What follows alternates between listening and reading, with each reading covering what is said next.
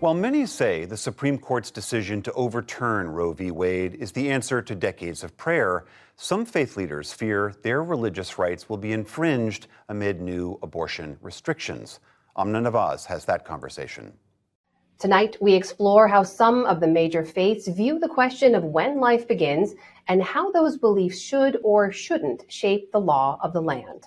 Joining me now are Rabbi Jen Lader of Temple Israel of West Bloomfield, Michigan, Dr. Asifa Quraishi Lander, a constitutional law and Islamic law professor at the University of Wisconsin, as well as the interim co-director of Muslim Advocates, and Chelsea Patterson Sobolik, former policy director of the Ethics and Religious Liberty Commission within the Southern Baptist Convention, currently working in government affairs for Lifeline Child. Welcome to you all, and thank you for being here. Rabbi Lader, I read something that surprised me. There's a synagogue suing the state of Florida and the governor there, among others, saying that the state's 15 week abortion ban infringes on the religious freedom of Jews. And you have said that lawsuit excites you, that you support it. Tell us why. There is this sense that anyone who is a traditionally observant religious person would align with the pro-life movement. But many religious people are fighting against the, the dissolution of Roe v. Wade because of our religion, not in spite of it. It is a Jewish value to support uh, women and pregnant people's ability to uh, get the medical care they need, and that includes uh, the right to abortion. In fact, our tradition mandates abortion in many instances. And Dr. Quraishi Lander, you actually wrote an op-ed on this issue. You said that the overturning of Roe v. Wade would also be an infringement on the religious freedom of Muslims. How so? Islam actually has quite a range of beliefs on the permissibility, discouragement, or allowance of abortion based on different interpretations of scripture, of Islamic scripture, of when life begins. So there's a range within all the different schools of thought starting at the majority opinion, which says life begins somewhere around 120 days into the pregnancy, all the way down to minority opinion that says zero. So Muslims would choose which school of thought to follow. We don't have the same sort of black and white way of thinking about this as it's either a life or it's not a life. There's a range of choices. So when you have an abortion ban, that reduces those choices that Muslims have to zero. So Chelsea, let me get you to respond to what you've just heard there. Um, for those who don't believe that life begins at conception, does an abortion ban of any kind, doesn't it infringe on their religious freedom? What's your view? We do believe that we're, we're talking about two people, and we believe that both, both people have a right to live. Our perspective is that, that religious liberty is not ultimate, um, and that governments uh, creating these laws protecting the most vulnerable among us. Again, we believe that, that life begins at conception. So we do believe that this is the proper role of government. Can I, can Dr. Quraishi Lander, would yeah. you like to respond? The first question is, what does Islam say Muslims should do in a situation of pregnancy in a difficult situation? But that doesn't actually answer the question of what the state should do with regard to everybody who may or may not be Muslim in, in a Muslim ruled place. Muslim governments very clearly distinguish between the laws of living life as a Muslim, which are scriptural interpretation based, and then a different type of law, which is the law of the state. The state should be making laws to serve the general good of all but doctor, to this point about where we are now, the point that Chelsea just made, that there's a time that the government should be stepping in because religious liberty isn't absolute. What would you say to that? For those of us who don't believe it's a choice between a life and a life, then that calculation is very different than those who believe the choice is between a life and a life. In India, the right wing Hindu party has tried to ban all cattle slaughter because they believe that that's a sacred life. And in a pluralistic society, we have to figure out okay, how do we make a law that's going to protect all of us and all of our choices and not impose one view on all others? I think this is a question of where is there harm? Are there going to be more maternal and fetal deaths? Are there going to be more overburdening of the foster care system? Are, is it going to disproportionately affect the marginalized and the poor? Those are serious harms that I think we have to wrestle with. As a minority religious American, I'm extremely concerned about that. Chelsea, what about some of those points there? We know that there are many bans that make no exception for the mother's health or bans that would force a child to carry and to deliver a baby, which could be very harmful and physically torturous, many argue. How do those kinds of outcomes square with Christian beliefs? I, I don't know a law on the books um, that doesn't uh, prevent um, a woman from getting life saving care. Um, but we, we view that as saving the life of a mother. Um, I think intent here is, is important.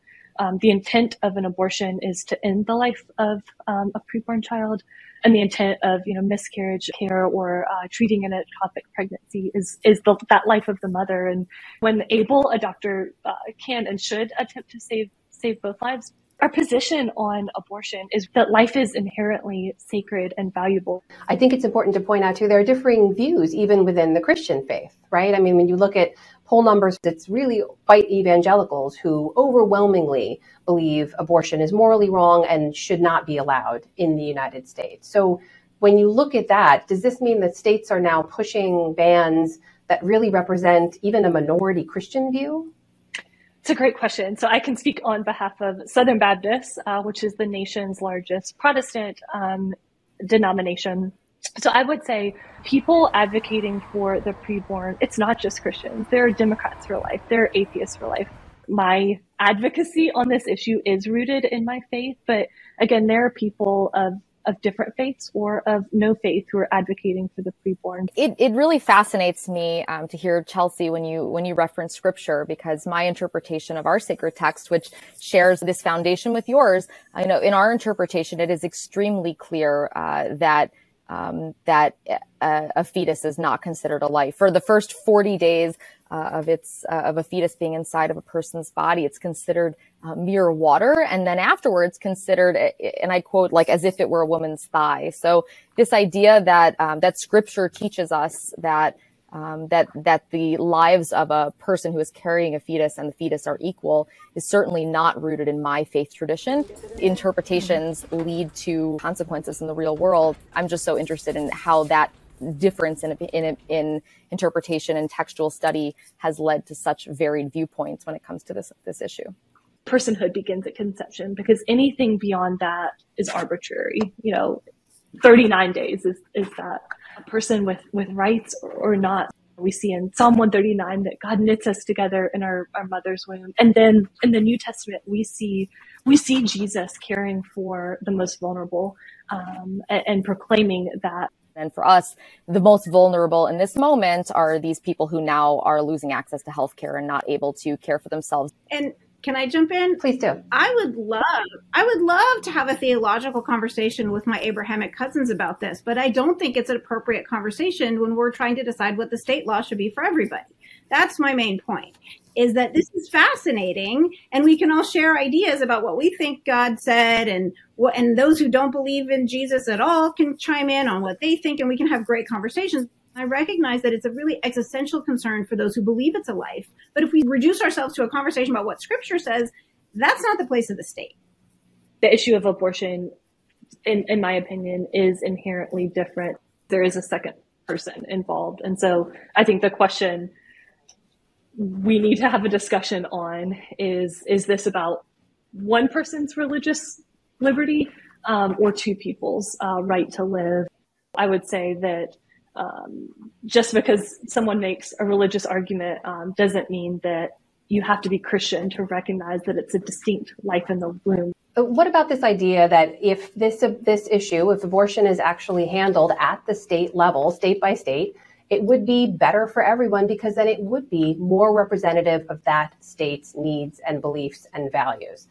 Even if 75% of the people living in a state are pro life, the other 25% may need access to abortion or reproductive health care um, that they would not be able to access. If we had a, a, Jewish person where the mother's emotional health or physical health were in danger, but her life wasn't in danger yet, she would not be able to access the health care she needed at that time. Uh, and for us, that's just uh, not acceptable. People get to to vote and to, to share um, with their state representatives how they want um, this issue to look in their states. So there's definitely um, a role that people have within their states.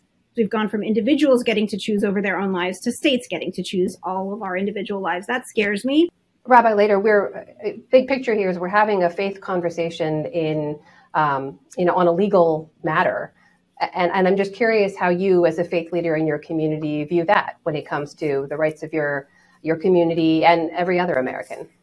We try really hard to preach to values and to discuss values within our, our community and my congregation specifically and keep politics out of it. It's not a controversial issue within my congregation and generally within the Jewish community that our religious freedom means having access to health care uh, in a way that makes sense for us and for everybody.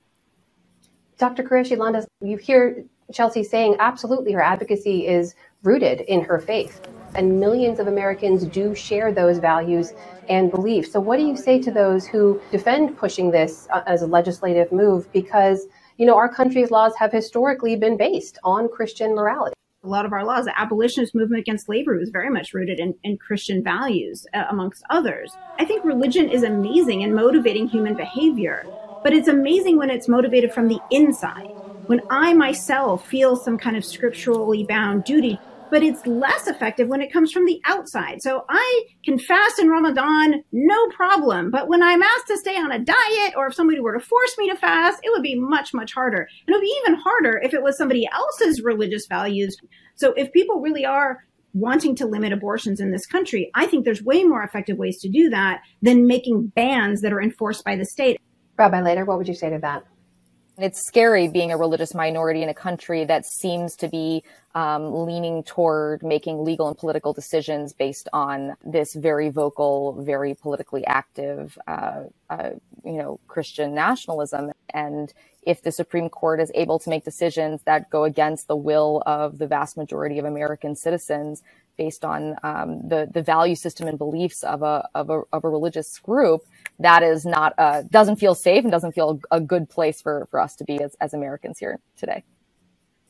Chelsea, it is very true. We are an increasingly diverse nation on faith, right? When it comes to religious diversity or being unaffiliated or even secular. So, what would you say to the tens of millions of people out there who do not share your views on this matter, but now feel as if your views are being imposed on them?